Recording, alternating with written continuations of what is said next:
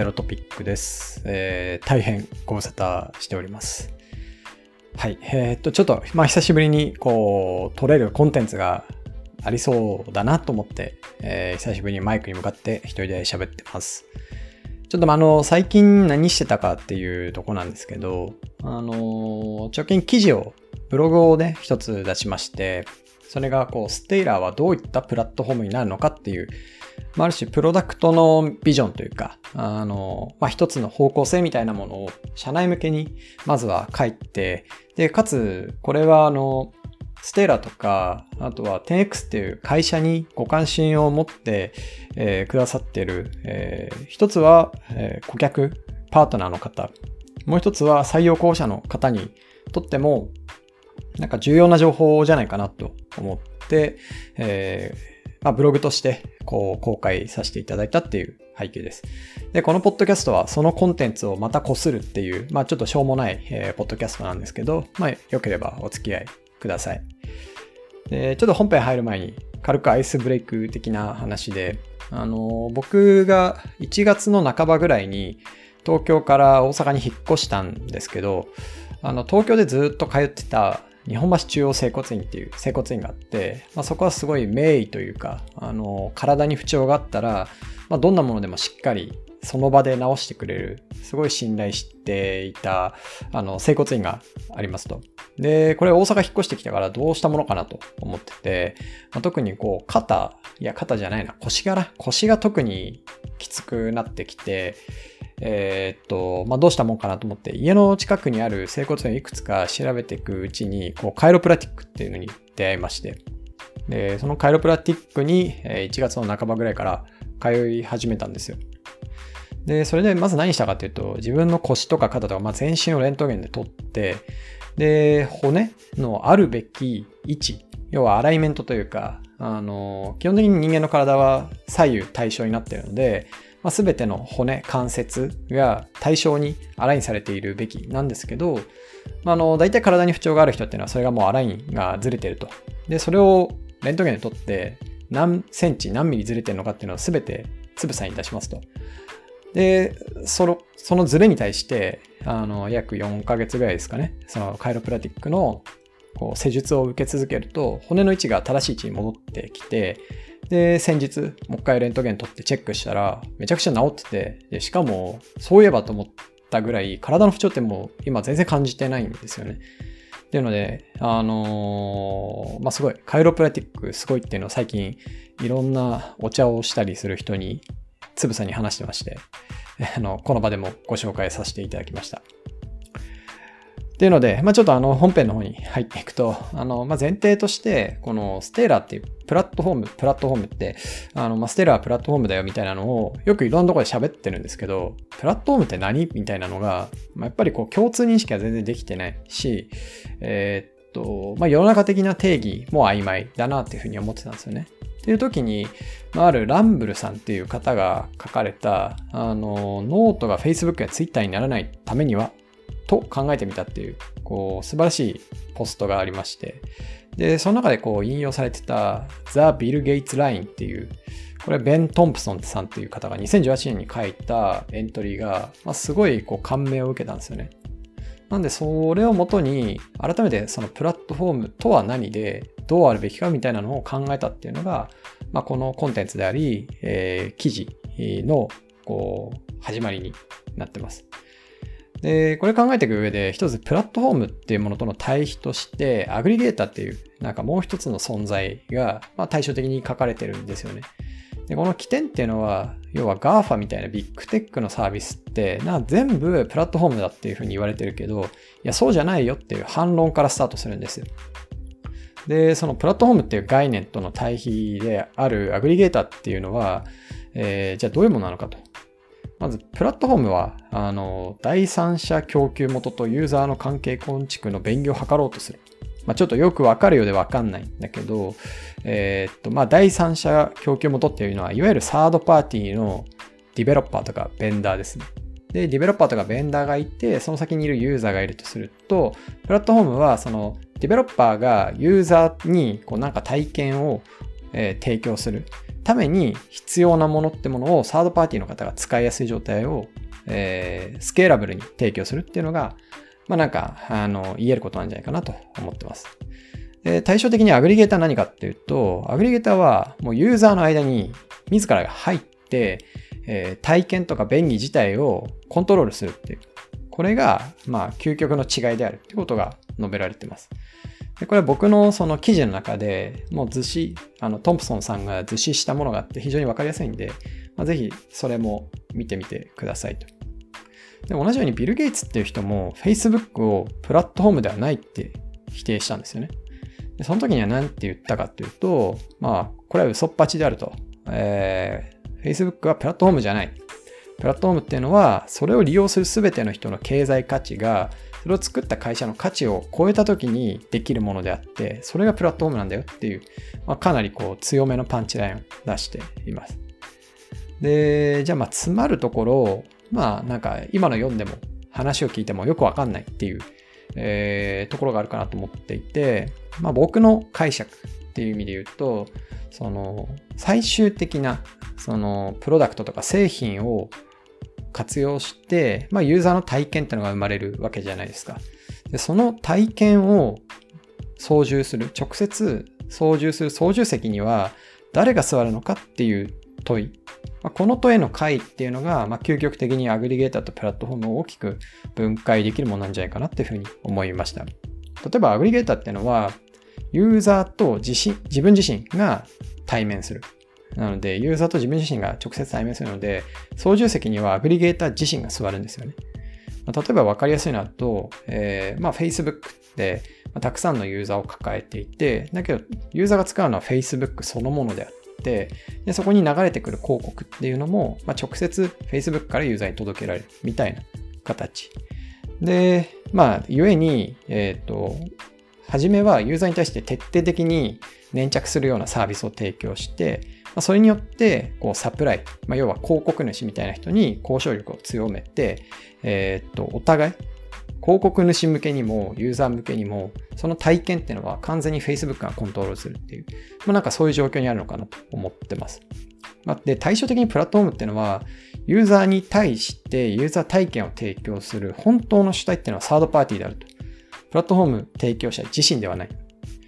で、ユーザー体験をコントロールするためのツルハシを提供しているのがプラットフォーム。なので、まあ、極めて間接的にユーザー体験に関与するっていう、なんかそういう違いが、まあ、個人の中で、僕の中ではすっと落ちるものかなと思ってます。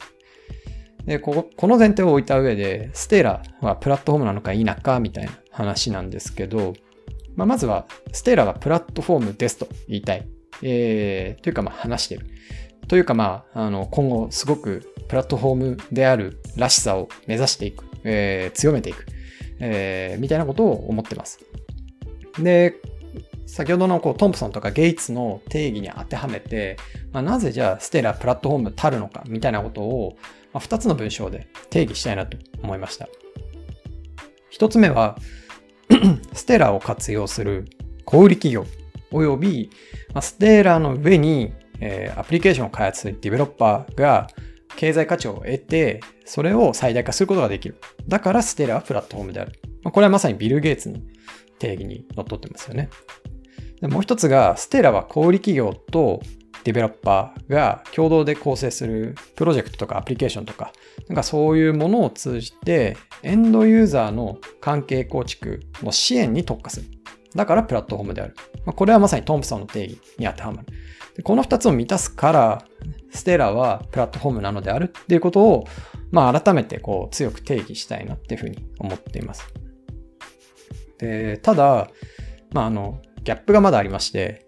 ステーラってまだサードパーティーの、アプリケーションベンダーがいるかっていうといないんですよね。ステーラってプラットフォームを作ってるのは 10X である。これはもう紛れもない。なんですけど、ステーラのプラットフォームを使って、小売企業向けにアプリケーションを使っているディベロッパーは誰かと問われたら、今これも 100% 10X なんですよね。なんでここをいわゆる分離していく。で、分離していくっていうことは、ステーラにアクセスできるサードパーティーっていうのは非常に増える。まあ、ゆえに市場に対するステーラの供給力っていうのも非常に増える。だから、そのプラットフォームとしてうまくワークする。あるいは、我々が今こう抱えきれないほどの需要があったとして、それに対して応えられるようなスケーラビリティを発揮できる。なんか、故にステラがプラットフォームを目指すべきっていう、なんかそういうふうに自分の中でこうストンと答えが落ちたんですよね。で、まあこういう定義をプラットフォームの単位ですると、逆説的に言えることもたくさんあるなと思ってますと。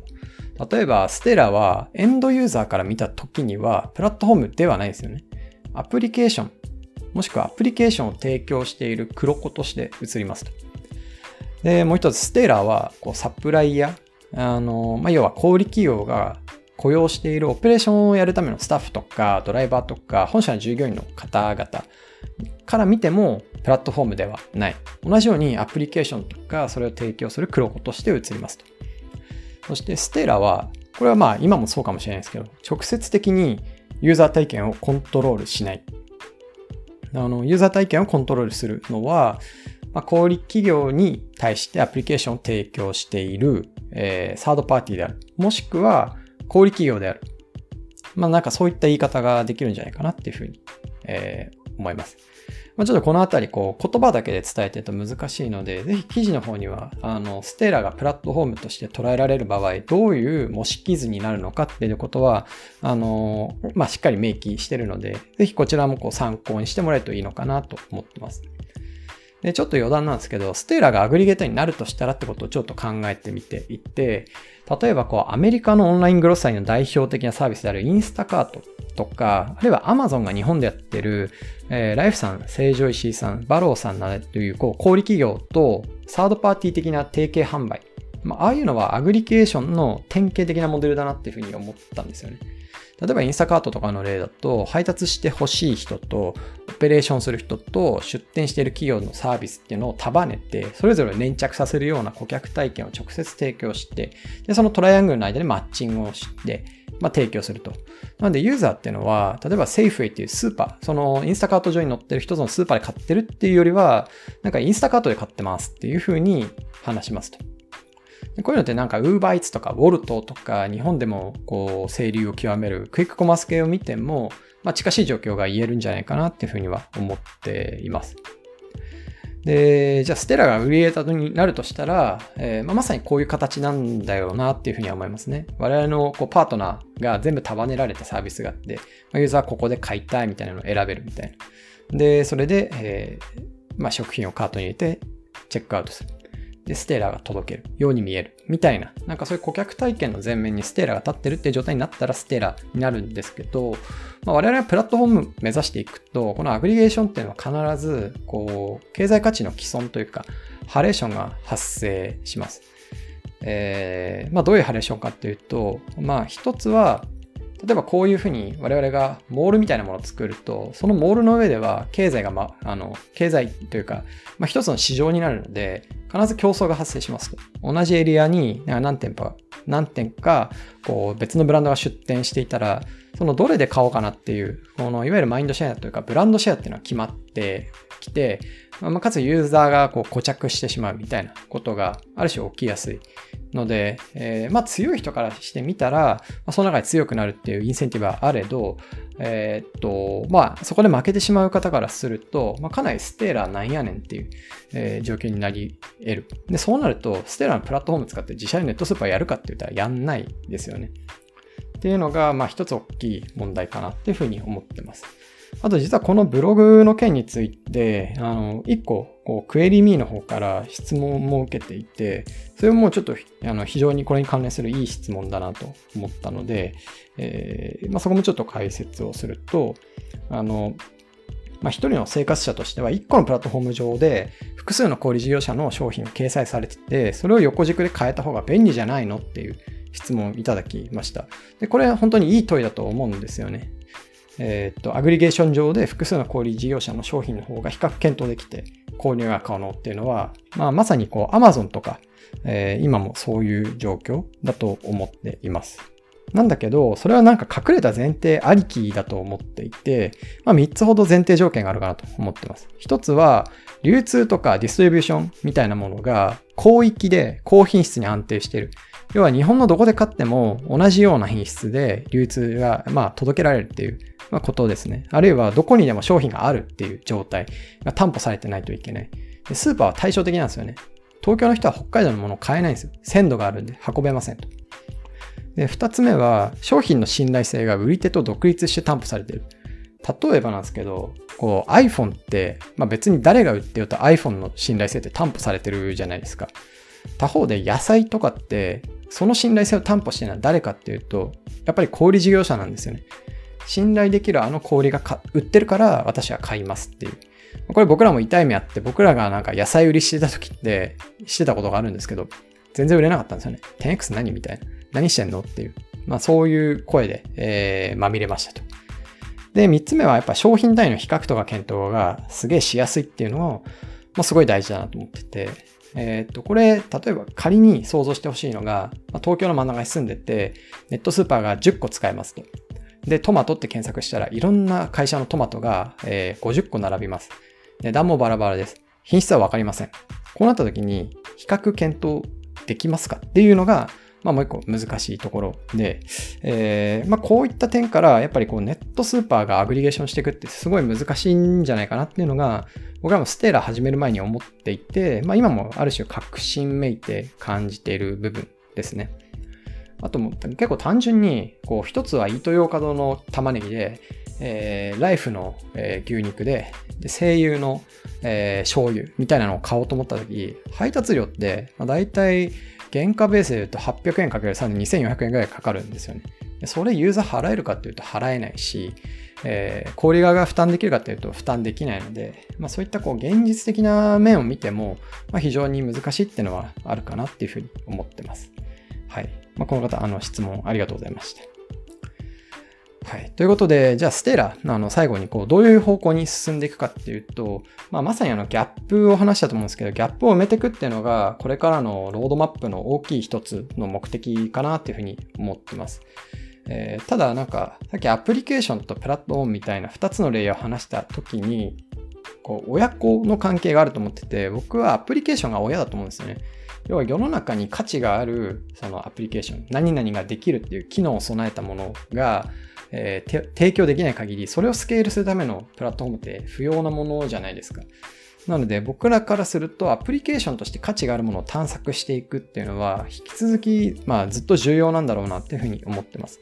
なので顧客あるいはパートナーと直接面を接して、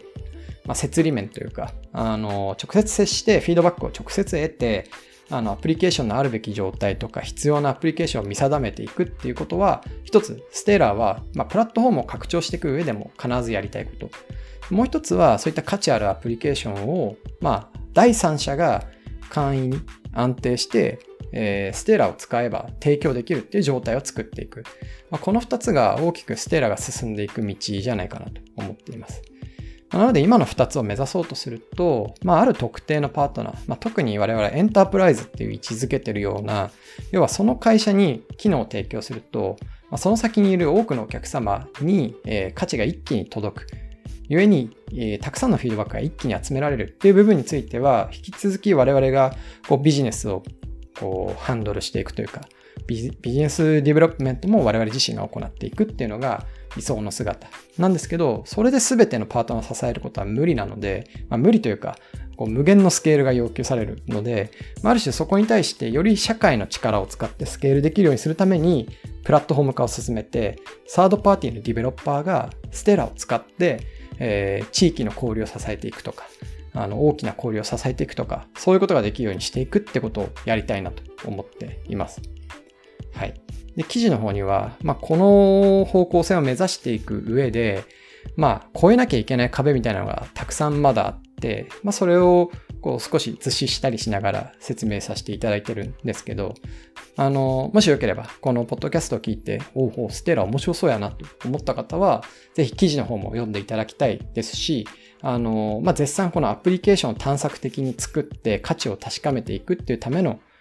開発と、あとはそのプラットフォームに落とし込んで、それを N の人たちが使えるようにしていくっていうための開発と、2つの方向でのプロダクト開発を進めているので、これに関わってみたいよって思っていただけるような、正社員、フルタイムの方もそうですし、業務委託の方もそうですし、かつ、エンジニアリングだけではなくて、例えばデータマネジメントとか、事業開発とか、いろんな局面で関わり方っていうのが今、うちの会社だと受け入れられるような状態になっているので、ぜひ、そういった 10X に対してもご関心をいただけると嬉しいなと思っています。はい。これに関する質問はぜひ、クエリーミーの方に投げていただけたら、文章もしくは、ポッドキャストでご回答しようかなと思っているので、あとは感想等もぜひよろしくお願いします。それでは。